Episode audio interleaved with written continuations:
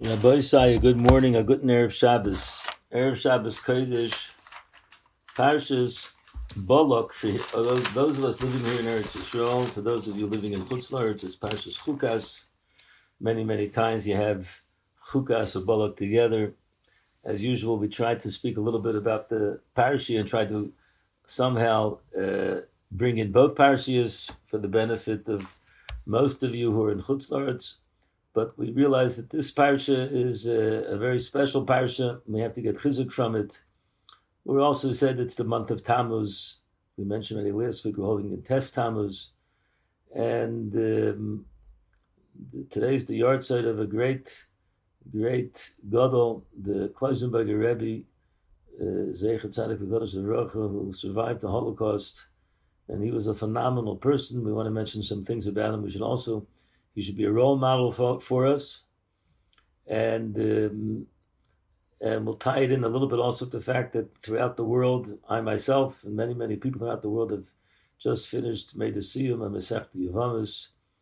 Not an easy siyum, not an easy Masechta to learn, but Baruch Hashem, we were Zoicha to be Messiah. We had a Suda last night, and people throughout the world have made siyumim, and we're starting out the new uh, cycle of the Daf Hayomi of Masech Ksubas, Habo Alein Latayva, which is called Shas Cotton.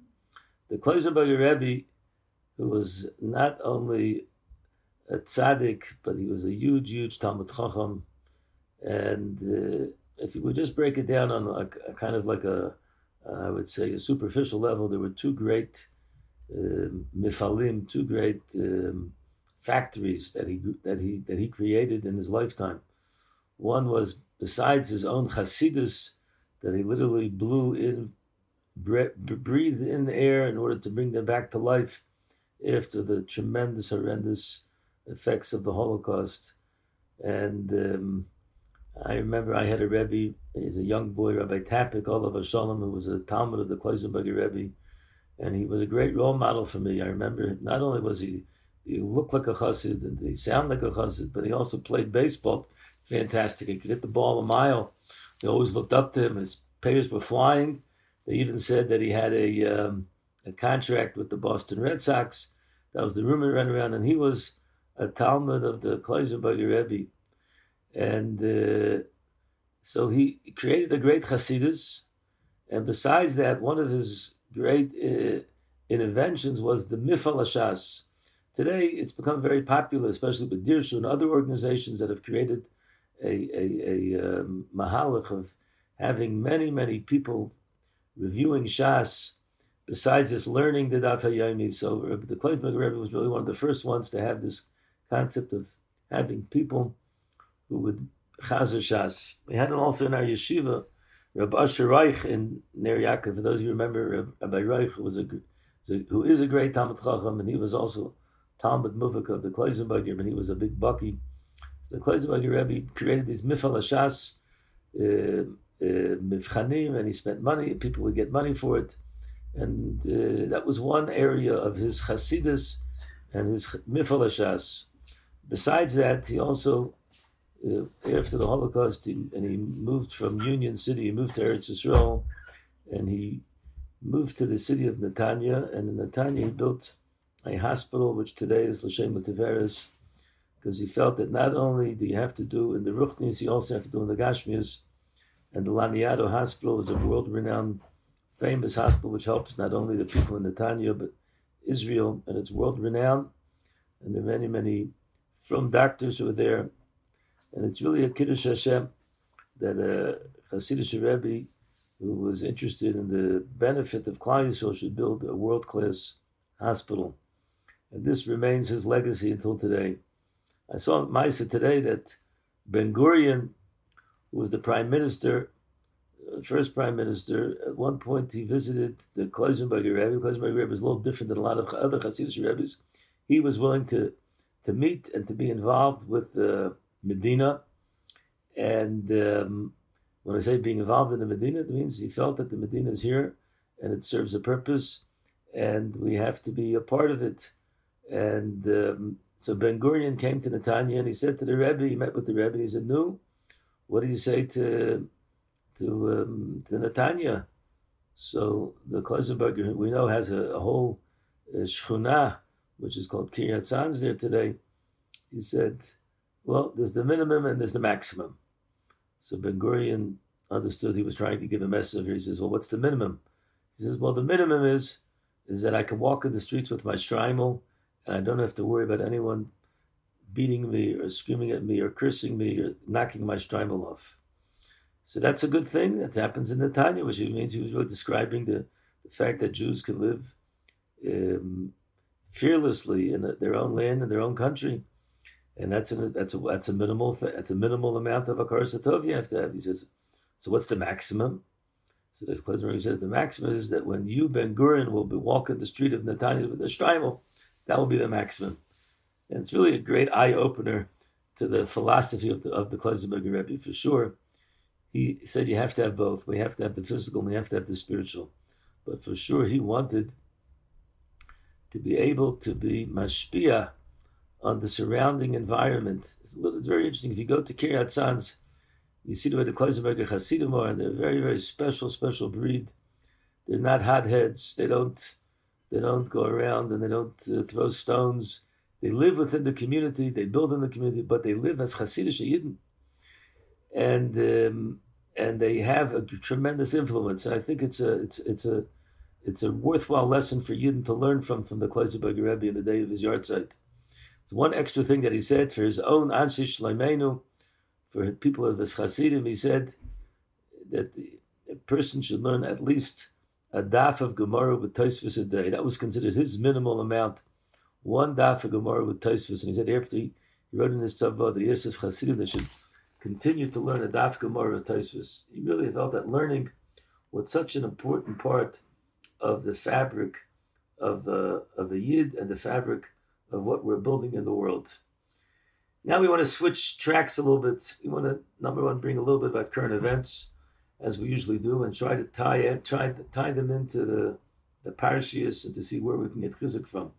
We take a look at the current events in the world. Unfortunately, we'd love to say everything is wonderful. But let's be realist. The realist is, is that we're living in a world which is seems to be fraying at the seams. There's nothing that you can trust in again. No governments that you can trust in. No de- democratic governments, and for sure not autocratic governments. The United States of America this week on July 4th in Chicago, Illinois, a madman, a murderer, killed many, many people and wounded many people, many Yidden they say were amongst those people that were massacred. Really a mass massacre. And there's no excuses, no, no, no reason to, to think about who this deranged person is. He's a, a Retzeach. And it's horrific. On July 4th in America, we, we all know July 4th, having a little parade and people trying to reflect upon Independence Day in America, and they have to be under attack. And the police are not able to stop it, unfortunately. That's what's happening in America. Britain, the British governor, the British prime minister is now stepping down. And this British prime minister, again, without getting into all of his pluses and minuses, but he definitely was helpful to the Jews, helpful to Israel, and we don't know what's in store and for the free world. He really has made a position, which I'd like to speak about as well, concerning the Ukrainian Russian war, the Russian Ukrainian war, standing up for democratic values. And um, I have to mention, and I feel it's important to mention that this week, the chief rabbi of Moscow, Rav Pinchas Goldschmidt Shlita, who has been a stalwart uh, Rav and, and really a great, great asset for the Jewish people living in Russia, is now stepping down from his seat as being the chief rabbi after 33 years of service to the Jewish people in Moscow and Russia he built up a tremendous, tremendous uh, system of schools, uh, and and and he left Russia because he spoke out against the war. He's not going to be returning, and I think it's important that if we see a yid takes a stand, we also have to take a stand. We have to recognize when something is evil and something is wrong, and there's a horrific war which has been going on, and thousands and thousands of being of people are being killed. and There's no excuse for it. We realize now that Russia has returned back to its original name of Russia, It used to be called the USSR, and now it wants to return back to its previous glory. And Putin is committing war crimes, according to many, many people. And when we see a Yid taking a stand, we also have to take a stand. We have to realize this is part of what's happening in the in the um, not only current events, but in the seismic uh, earthquake that's going on in the world. Things are changing. The, it's affecting everything. It's affecting the economy throughout the world. Price of gas, the price of wheat, all different things are going up, all because of this war. And what does this war reflect? War reflects that really there's no bitachon in man. You can't trust in man. Ein lanu lishayin el avinu shabashamayim. The only one we can trust is our Father in heaven. We have to turn to Him. But before we kind of pick things uh, and, and try to get chizik from the parsha, I want to say over a story that I saw that I wrote down uh, a year or two ago concerning the story with the Steipler. And I think it also reflects and gives us chizik. There was once a girl that, uh, Kala, she got married in Bnei Brak, and right after the chuppah, she, they went into the um, Cheder Yichud, and as they were sitting there, you know, Chassan and Kala, the first time that they're together in the Cheder Yichud, all of a sudden a big rat like jumped out and it frightened the girl tremendously. And the chassan, I guess he didn't take a lesson 101 of chassan classes of what do you do in the situation when your fresh, newly kala is uh, attacked by a rat in the room. Uh, what do you do? So Bekitzer, they were screaming and they were shouting and you know, I don't know if the Adam all of a sudden ran in, didn't know what that what was happening inside between the chassan and the gala, but it disturbed this girl to know, and and she was so traumatically affected that she said, "This is a sign from the heavens. There's a klala. This is not my chassan. I can't stay married to this person." And she refused to go out from the cheder room, from the cheder yichud, to go into the chasna. And the parents came in to talk with her, her parents, his parents, you know, and they tried to convince her. She says, "No, I'm not going to do it unless we get a, an eitzah from a gadol." The Steipler was alive then. They say that they brought the girl in the middle of the chasna. They brought the girl to the Steipler together with the chassan, and, and usually the Steipler didn't meet with him. And in this particular case, he met with the kala, and he said to tell me what happened. And he said what happened, and he didn't say to her, "Oh, it's nothing." He said, "What do you think about it?" He says, "I think it's a simon klala." He said, "I think it's a simon klala." So he's he said to her, "I want to tell you, I think you're right." I think you're right. I think it's a simon klala. But you have to know one thing. Sometimes are klalas, but a yid has to know what does a person do when he gets a klala. You have to, what is the right thing to do?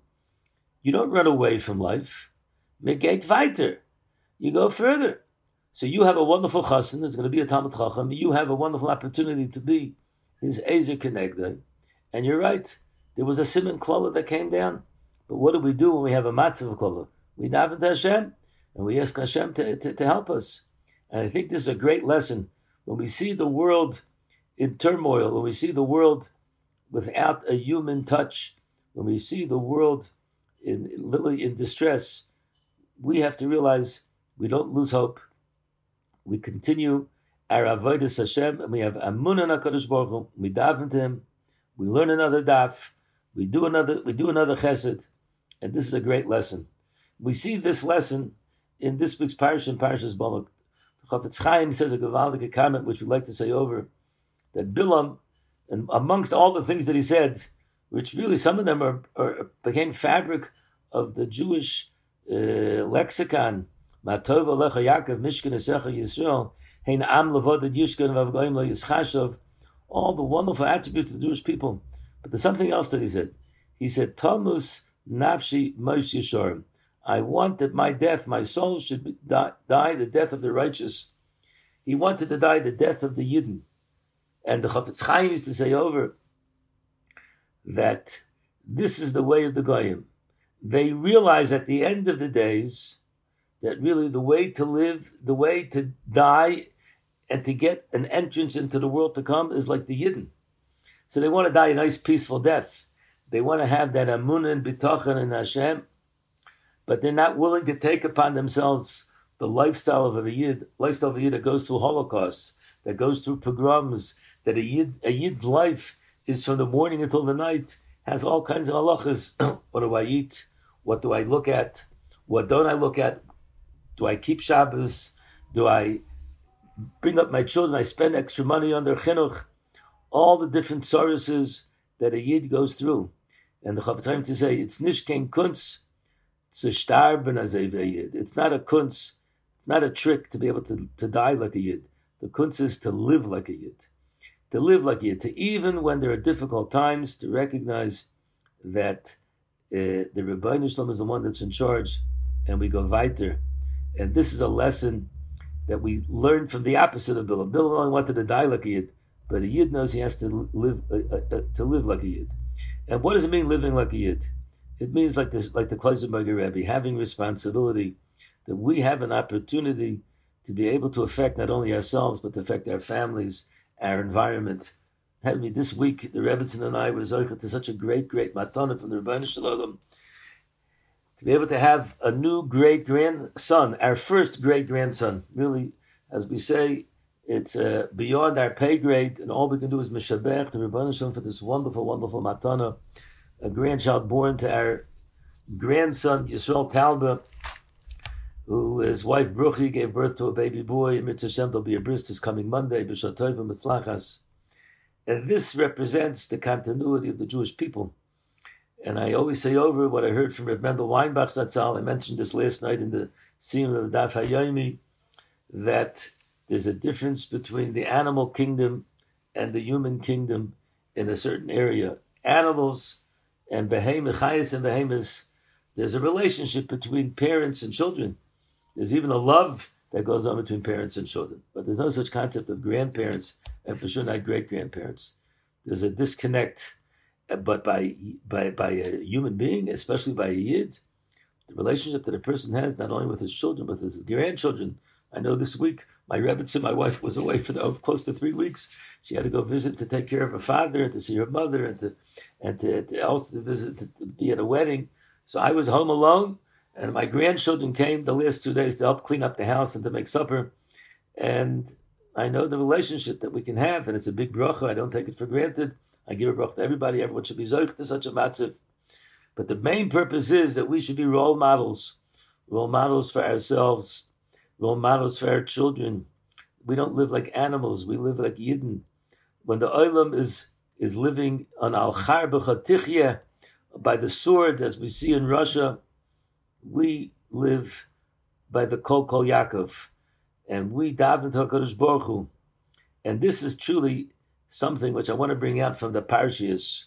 I saw a Mahalach, uh, which is brought down from the Hasidic Sfarim, which really connects all the different Parshias, the Parshias which we've had, Kairach and Chukas and Balak, and it really ties in the story of the May Meriva when Moshe Rabbeinu was nenash because he hit the rock because Klal Yisrael complained they didn't have water after the bear Miriam closed up.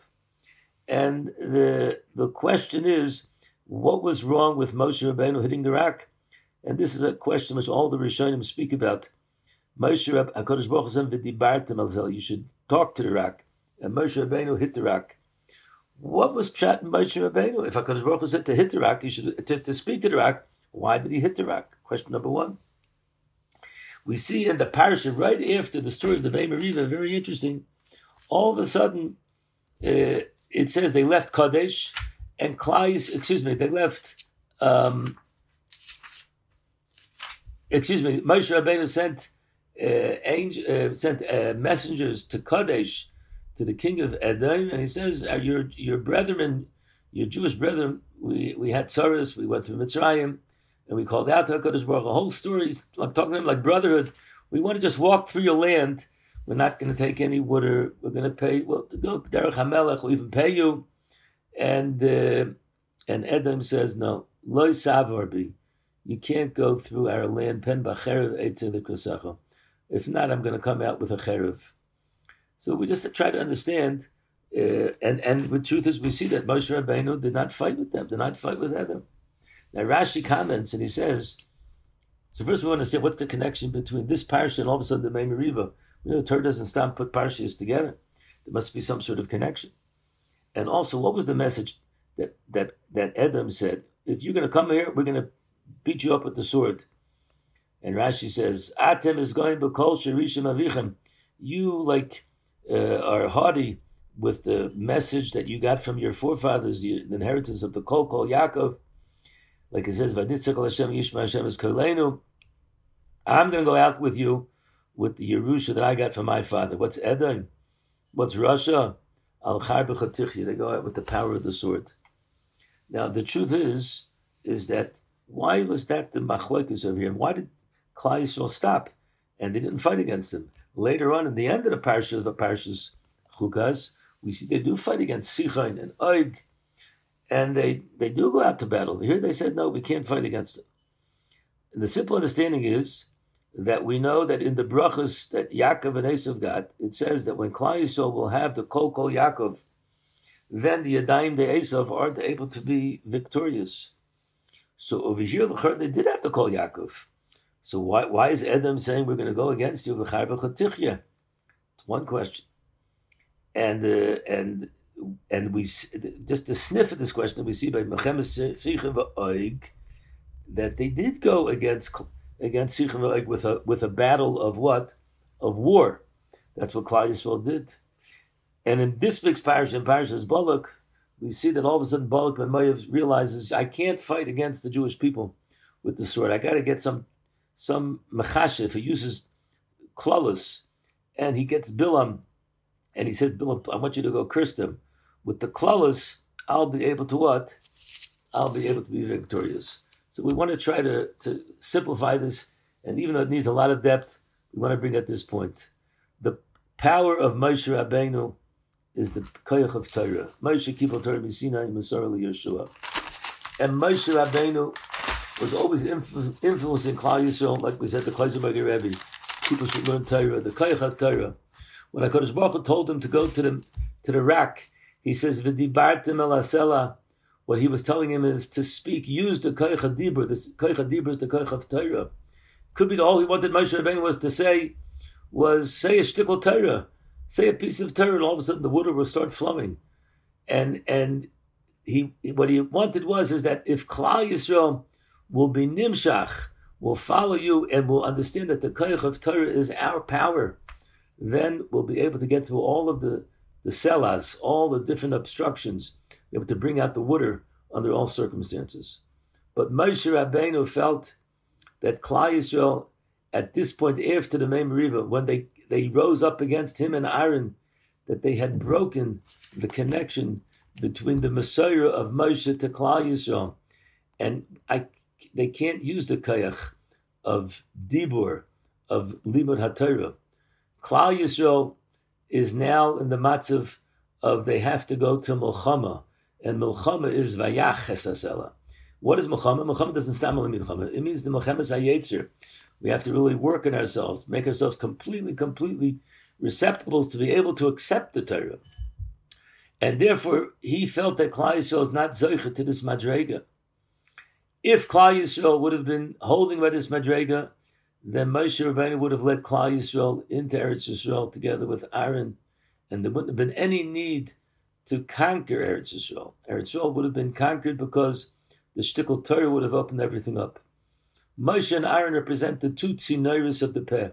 Moshe is the tzinor of the pair in Torah, and Aaron is the peh in Tefillah. Aaron know is Avodah, which is connected to Tefillah.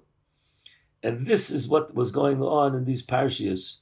And that's why when they got to Edom, Edom said, No, your Kol Kol Yaakov is weak, and we'll go against you in the in the Cherev. And when they got to, and that was the, that power. When they went against Amori, there was some other nuance because Amari is not the power of the sword. Amari is a lesson of Amira, and the Svarmak Doshim says they use the power of Amira in a different way. What's the greatest, um, I would say, battle that a, a person uh, deals with? I want to sit and learn, and all of a sudden there's a good shmooze to go by, what's called Sicha Betela, to, be Mavatel. And Bittel can come in different forms. It can come in the form of just a good story, or it can come in the forms of entertainment, just to remove us from the power of the Torah. And I think that this is a great message. In the parish of Balak, we see that there's the kayach of peh, And Klal Yisrael only wins when we use the koich of the peh. The koich of the peh is when we call out to HaKadosh Baruch Hu, the opposite of klaus. Klaus is also koich of peh. We have to go with the tikkun. The tikkun of the of, of the peh is that we should we have to now we have to work in ourselves. The month of Tammuz, we don't speak lashon hara. We don't. We try to stay away from sinah. We try to be metaher our lashon to speak dvarim tovim, and for sure to be mechazik in the koich of Torah to learn to start the new the new cycle, the new mesechta, mesechta ksudis, shas cotton. And if we'll do that, then Tammuz will be, as I said over, I think, and I'm not sure if it's an exact quote, but I heard we say oh, two things from Reb Chaim Kanievsky Zazel. Everyone says the Tammuz is Zamani Tshuva Mamash as we said last week, the times of Tshuva are coming upon us.